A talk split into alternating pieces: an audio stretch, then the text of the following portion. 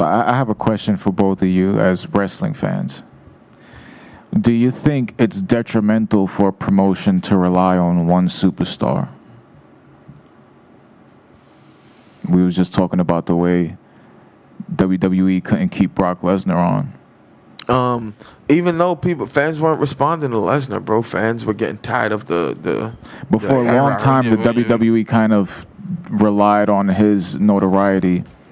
They just relied on his name. I think they could have pushed other superstars and had way better matches and not alienated a big chunk of their fan base. The same thing with their push when they pushed Roman Reigns.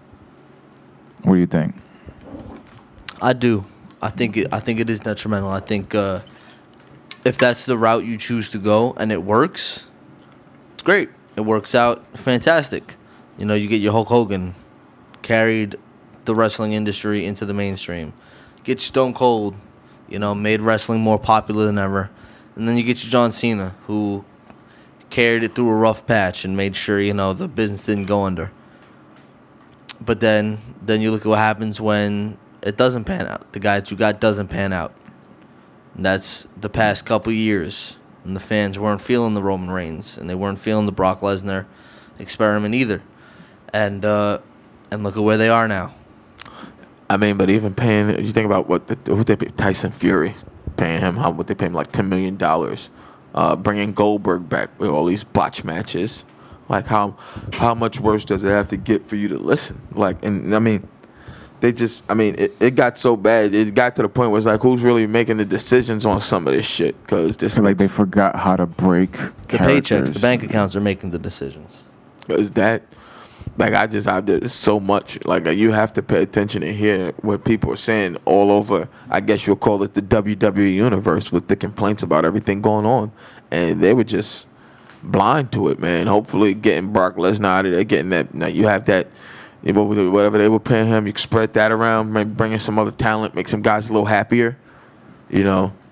But I don't. I, I think that like like what you said, if you get it and you missed one of the big guys, the Rock, you, you get those who could carry errors. You get, it's good to have someone who can carry an error for a little bit of time. You even have a CM Punk.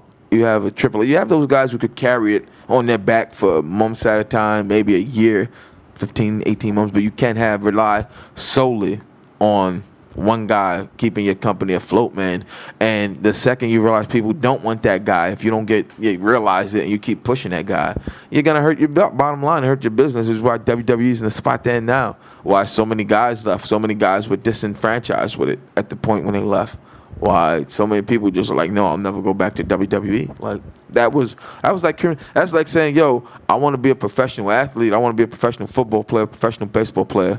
I don't want to go back to the NFL. I don't want to go back to the MLB. I don't want to go back to the NBA. Well, you know, MV Young said something pretty interesting on Twitter the other day. He said uh, his generation never never before have so many people in his generation have been so content with not wanting to go to WWE. You know that for years that's always just been the goal, and then in recent years, that was the goal, and then it was kind of also just like, I want to go there, but I hope they treat me right, or you know, I hope it goes well. I hope they don't make a fool out of me, or you know, I hope they don't bury me, or just, just I hope it goes well. And now, it the conversation's more turning uh, turning towards. I'm fine with not going to WWE. I'm fine with making my own brand and just People are seeing what they're the doing with people who go to WWE, man. Like I told him, man, when they botched Sting, when Sting came to WWE, that was one of the biggest disappointments. Like I saw a build up, I'm hearing about it online. Like, oh shit, they're talking Sting might be it. I need to start tuning in a little bit. I like I made it an effort to tune in, check these things out, and it was just and I, I think more of rather than they see what they, obviously of course they do see what WWE is doing more so I think they see the market now for what they can be doing for themselves Yeah. and also for what other major indies are available and you can make a living off of off of a major indie that's not WWE an AEW an MLW a Ring of Honor an Impact they see that and they say oh shit like or Okay. even just you know cultivating your own stuff.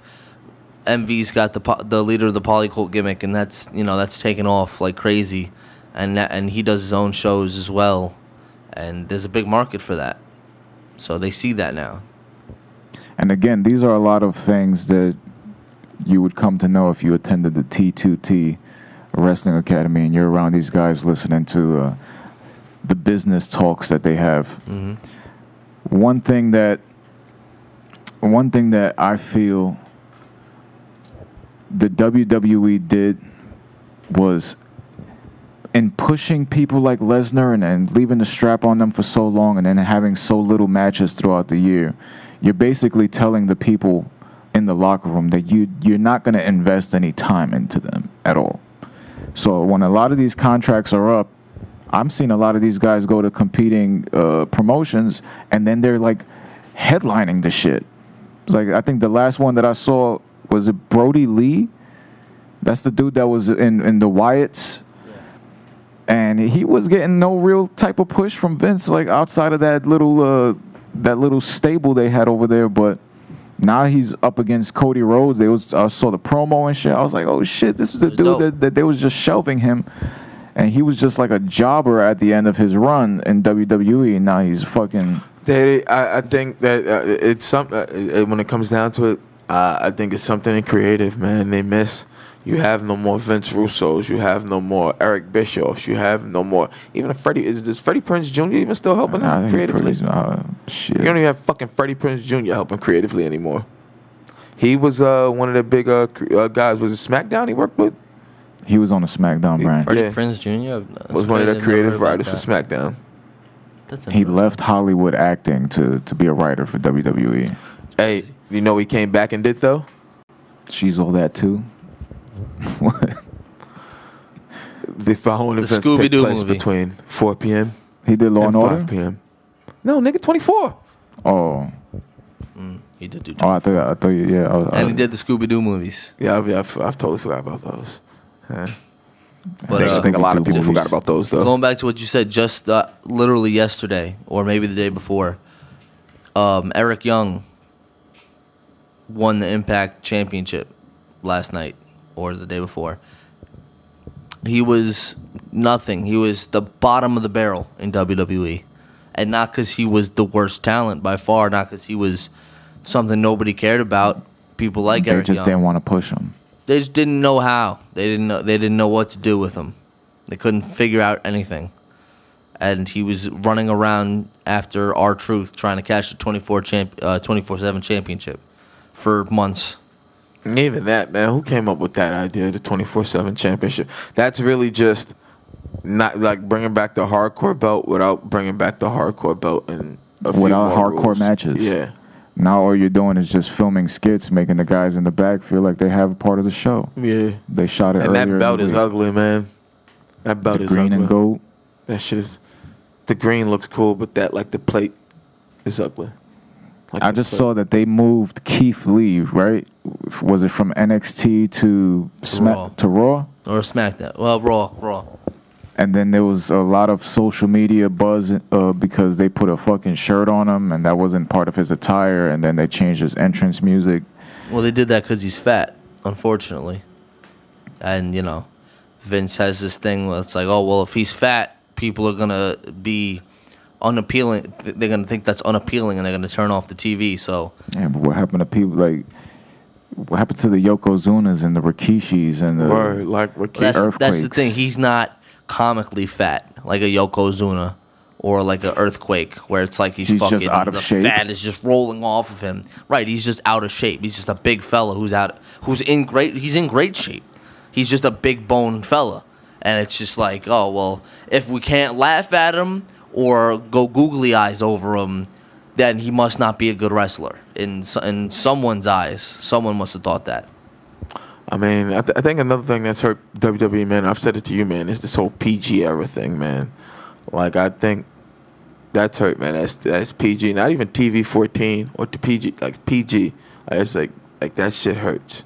Like, it hurts the bottom line, man. but I think one, like, one you're simulating violence. Like, how you. they i mean uh, WWE is publicly traded right now so uh, the investors are always going to complain if somebody drops an f-bomb and, and it throws up a middle finger but like on the doe network i assume that we have creative freedom to curse and all this shit because it's an independent platform and it isn't it under like know. Pluto TV? It's on Pluto TV. Maybe they want the TV deal. Maybe the, you know, I don't know. We'll have to see when we get in there and start taping. And I'm sure if they have a problem with the curse words, they'll uh, they'll let me hear about it. I'm positive they will. I'm positive they will let me hear about it. I don't know if they uh, would have a problem. I mean, It's I would like, hope uh, not, man. I think that's uh, one of the bigger things that people I know people said that turned them off about us is that we curse a bit, that uh, we swear a bit often. Uh, one of us a bit more often than the others. I mean, but also I, I tell you, uh, I don't think that uh, I don't think that people who are like thinking and like really getting out their thoughts filter themselves, man. And if that's the word that's on my mind, that's the one that's gonna come out. Usually, I filter myself when I know I'm about to say something terrible, and I need to say it a bit nicer. Or I'm gonna say something that could fuck us up. Like I know can't say that, so let's say right. Big ass purple haze truck going by. That's a sign. That's a sign. That's one of my favorite beers. I don't even drink beer like that. I see a big ass Abita truck go by with purple haze. That's crazy. I just completely just stopped in the middle of what I was saying, man. Oh shit. we got to remind everyone because we haven't done it in about 40 minutes that you have to donate to keep First Live open. Yes. This is the And initiative 30 days to 30 rock. days to rock, man. And I mean, we're, ge- we're gearing up for 30 days to rock part two with uh with Danny and the Parte team. dos. Set in uh October, right? Uh, it's gonna be uh, in October. We're currently in. Sep- it's wild to think we're fucking September right now, September man. already, bro. I can't even say where's the year gone. We haven't done anything. It's not even like we've done a bunch of Yeah, things. we know exactly where the year went. We watched it. We, watched, it go. We watched it just float on by us, man.